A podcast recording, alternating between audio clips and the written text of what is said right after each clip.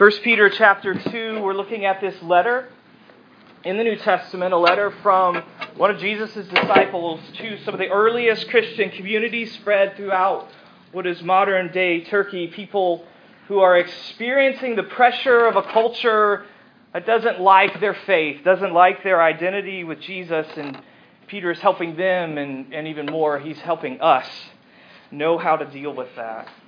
So we are in 1 Peter chapter 2 and I'm going to begin reading in verse 11. We read 11 and 12 last week, but I'm going to read them again. It's kind of a hinge point in the letter, and then we'll read all the way to the end of the chapter.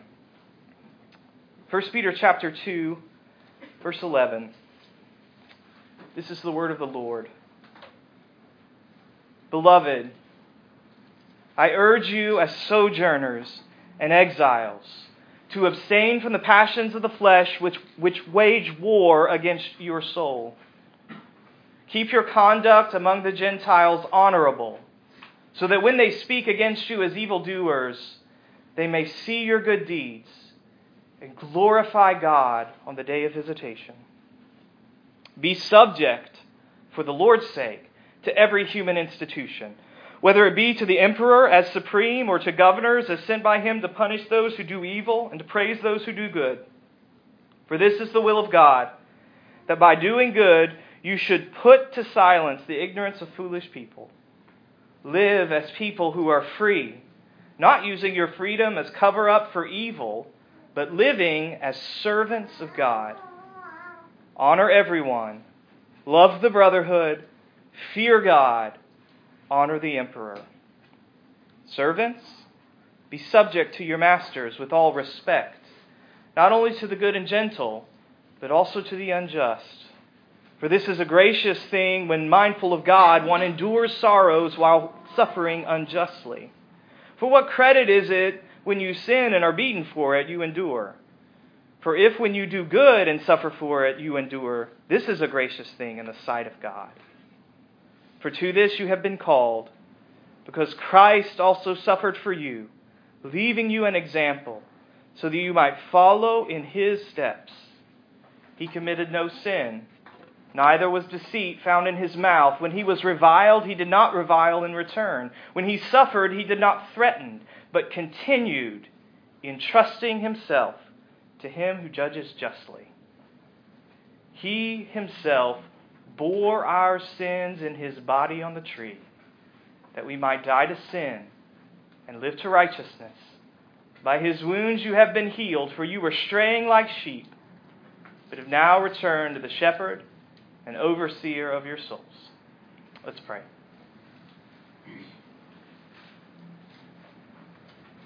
Father, this morning, would you help us to hear the voice of our shepherd? Would you help us as we hear the voice of our shepherd in these words, as they are words that are difficult, words that invite us into a life we wouldn't choose for ourselves? Would you help us to hear the voice of our shepherd with humility, with openness? Open to being challenged, to being confronted, opening, open to even being comforted and cared for. Would you, by your Spirit, give us eyes to see and ears to hear and hearts that are soft to receive the seed of your word? So that it may produce fruit that reflects your beauty. We pray it all in Jesus' name. Amen. This is the time of year when we feel the distance between goal and method. Okay?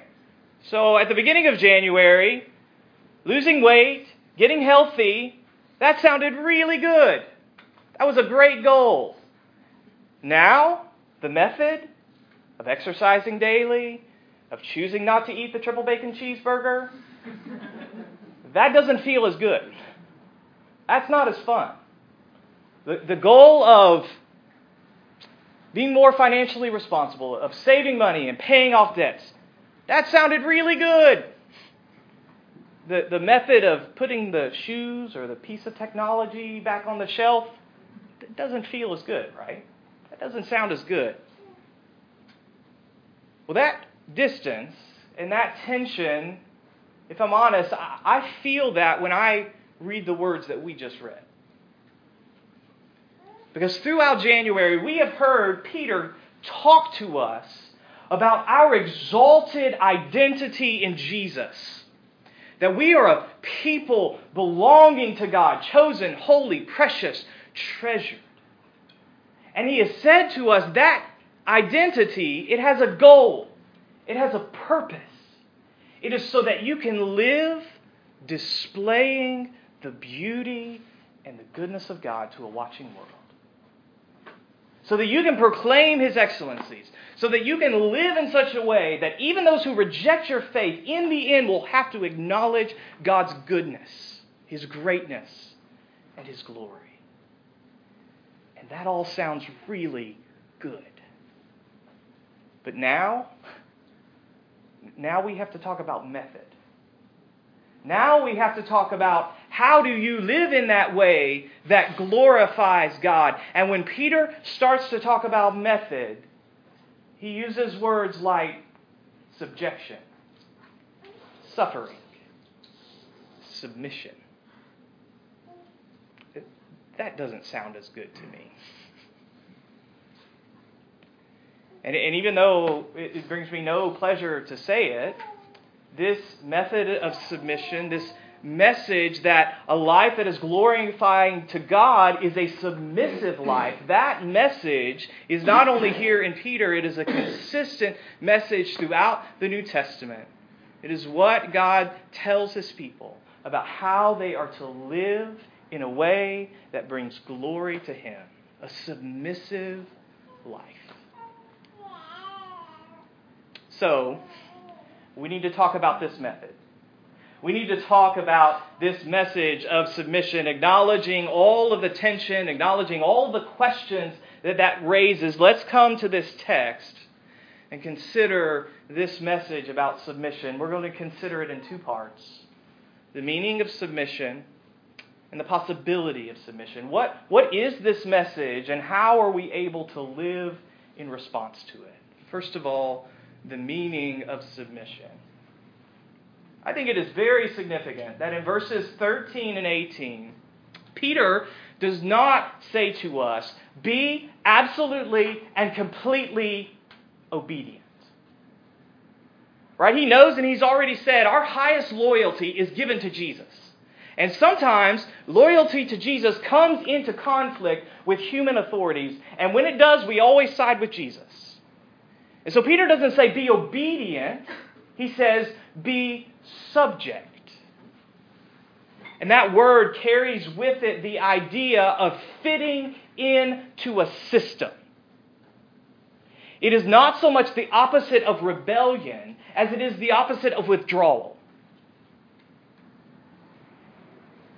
He says there is an order to your society, there is an order to every human culture. Participate in that order in a way that is recognizably good. There are cultural expectations about how an employee should relate to an employer. A student should relate to a teacher. A citizen should relate to the government.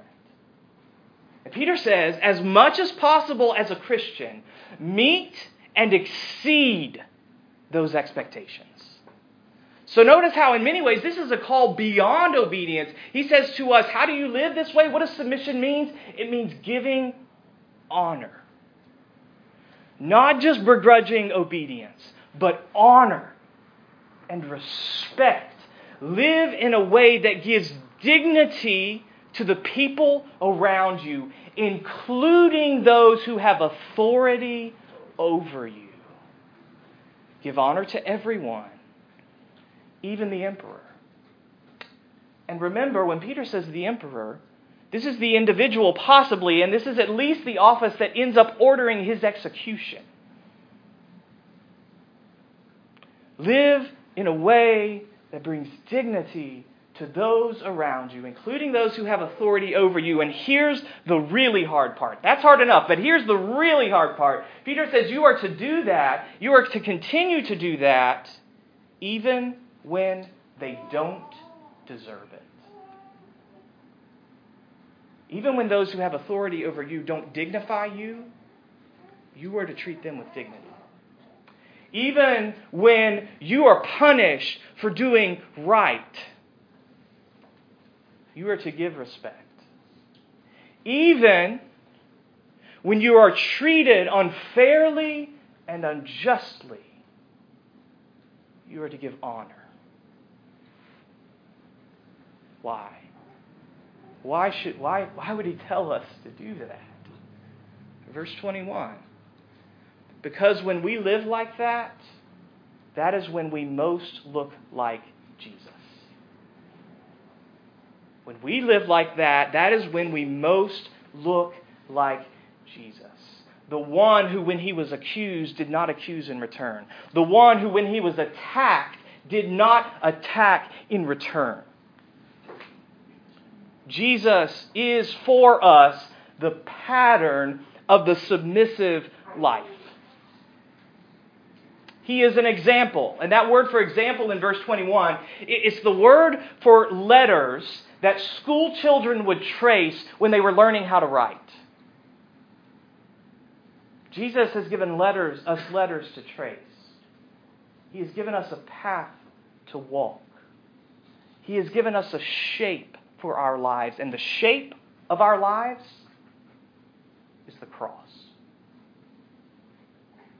The submissive life isn't just a set of instructions. That, that message about submission is not just a set of instructions, it is a person to imitate, a person to follow. The one who became a servant is the one who teaches us how to be a servant. How to live giving dignity to people who don't return the favor or worse. This is how I imagine this message. It, it is as if we have auditioned for a play, and life gives us a cast list with different roles assigned to us the role of student, the role of employee, the role of employer, of father, of son or daughter, brother, sister, and so on and so on. And, and many of these roles we wouldn't choose for ourselves. Many of these roles put us under human authority. Some of these roles bring undeserved pain into our lives. And Peter says, play your part. Play your part well. Play it with devotion. Play it with passion. Play your part in a way that brings benefit to those around you, even when they can't return that benefit. Play your part, every part, as if it was the role of a servant. Because, in the end, this isn't the theater of human culture. This isn't just the theater of human society. In the end, you participate in the drama of God saving the world through his Son, who became a servant. Through his Son, who gave even when he was given pain and suffering. Now, we need to play a little game, and it's the game of what this doesn't mean, okay? This doesn't mean that you have to passively stay in a situation of abuse or oppression. I know people who have used this text that way to say to themselves, I have to stay in this abusive relationship or this abusive situation because this is what Peter tells me to do. No, no, no, that is not the point. And maybe your response is, well, wait a second, Jonathan. Uh, Peter, he talks to slaves who are being beaten. What do you mean he doesn't say stay in an oppressive situation? Well, remember this cultural context. Remember that These people who he talks to as slaves, by the way, it's significant that he addresses them at all, that he treats them as human, was radically countercultural. But remember, these slaves, they didn't have an option. Okay, they, they couldn't quit their job and go somewhere else. Everything about the system and the laws supported that institution of slavery. And Peter is not saying the institution is right, he's just saying it's real. And he wants to help these people live in their reality. So, if you find yourself in an abusive and oppressive situation, and you have avenues to change that situation, you are free to take them. You are free to take another job. You are free as a citizen of this country. You have the freedom to challenge injustice in our political system. You are free to do that. If at school or in your company there are avenues to challenge unethical or unjust leadership, take those avenues. You are free to take those. Peter is not saying you have to stay, you have to remain in an unjust situation. He is saying, while you are there, while that situation is unchanged, live in this way. While the situation remains unchanged, as difficult as it is, continue to honor, to respect, to treat people with dignity, even when they don't deserve it, and even when they treat you unfairly and unjustly.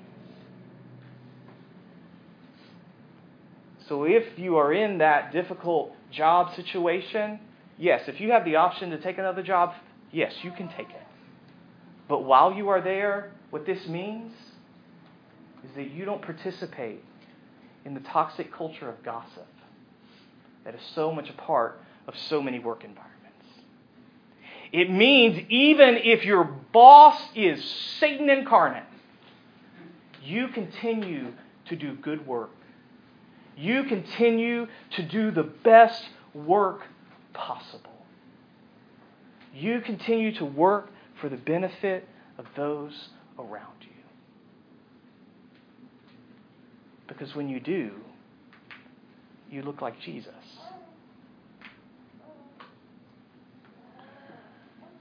When you live submissively in that way, you show how good how beautiful God is because you look like His Son. Now, still, that is a really difficult message. That is hard to hear, and it is even harder to live. So, how do we do it?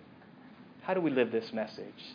Secondly, the possibility of submission. How is this method even possible for us? Well, submission is possible only, only with surrender. Submission is possible only with surrender. Not surrender to culture, not surrender to human institutions, not surrender to your company or to your teacher, but surrender to God. Do you see how he weaves throughout this passage all of these phrases that connect what he is teaching, the instructions that he is giving to God? He talks about the will of God. He talks about doing it for the Lord's sake. He talks about what is gracious in the sight of God. He talks about Jesus entrusting himself to the one who judges justly. You see, if our lives are going to begin to take the shape of the cross, then we have to embrace the surrender that is at the heart of the cross. You remember the scene of Jesus' crucifixion? If you're doing community Bible reading, we read about this in the Gospel of Luke this week. The scene of Jesus being crucified, hanging on the cross, dying. And what does he say? Father, into your hands I commit my spirit. I commit my life. Surrender. Jesus submitted to an unjust death because he had surrendered to his Father, the one whose love could overcome death, the one whose love would establish perfect justice. And Peter is inviting us to that. He is inviting us not to a submission that is begrudging, not to a submission that is duty driven. He is inviting us to a submission that flows from an even deeper surrender to God. And why would we do that? I mean, that puts us in, in an even more vulnerable position. That is a risky thing to do because it means the loss of control, which we all desperately crave. Why would we surrender in a way that produces submission? Well, because Jesus suffered not only as an example, but as a substitute. Jesus suffered not only as an example, but as a substitute. Peter here uses the language of Isaiah 53 to talk about Jesus. The prophet there anticipated a leader who would come and he would restore God's people. He would renew all things by suffering on behalf of God's people for their sin. And so Peter says, Jesus suffered not just for general the general injustice of the world, he suffered for you. He bore your sins in his body on the tree. He was broken so that you could be made whole. He was wounded so that you could be healed. He was lost so he could return you to the true and good shepherd. How could we not surrender to a love like that? God taking on flesh to suffer for us. How could we not surrender to a love like that? We will learn the life of, this, of submission when we learn to submit to the shepherd, the one who will raise us, the one who will vindicate us, the one who leads us to life. Which is why Peter can say, Be subject and live free, verse 16, at the same time. Be subject and live free. How is that possible? Because freedom isn't the absence of limits, it's the presence of belonging. Freedom is belonging to God. Is it is being returned to your true shepherd. And it is when you know, when you rest in your belonging to God, that you are able to live a life that glorifies Him. It is as you collapse into the arms of the true and good shepherd that you will be able to live submissive in this way.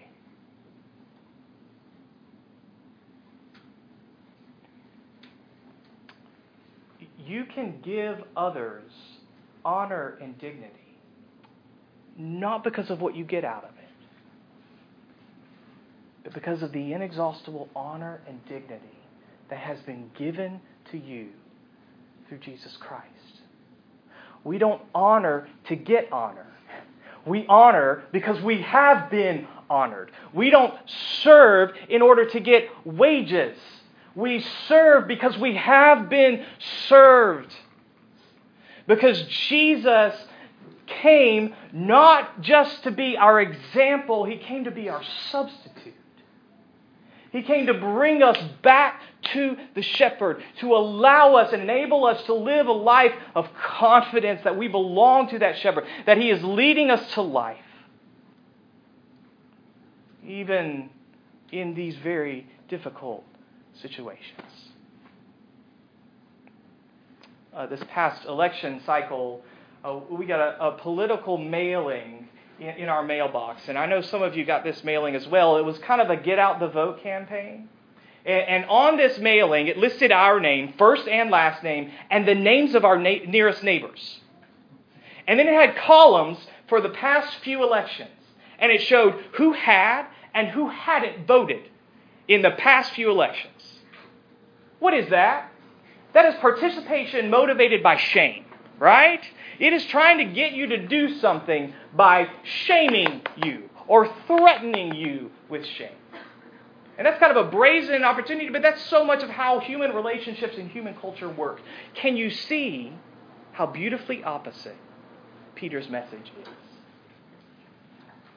Peter calls us to this life of glorifying God, a life of serving others, even when we are not served in return, a life of, of being beneficial to others, even when we don't receive benefit in return, even when we receive pain in return. He calls us to that life, and how does He motivate it?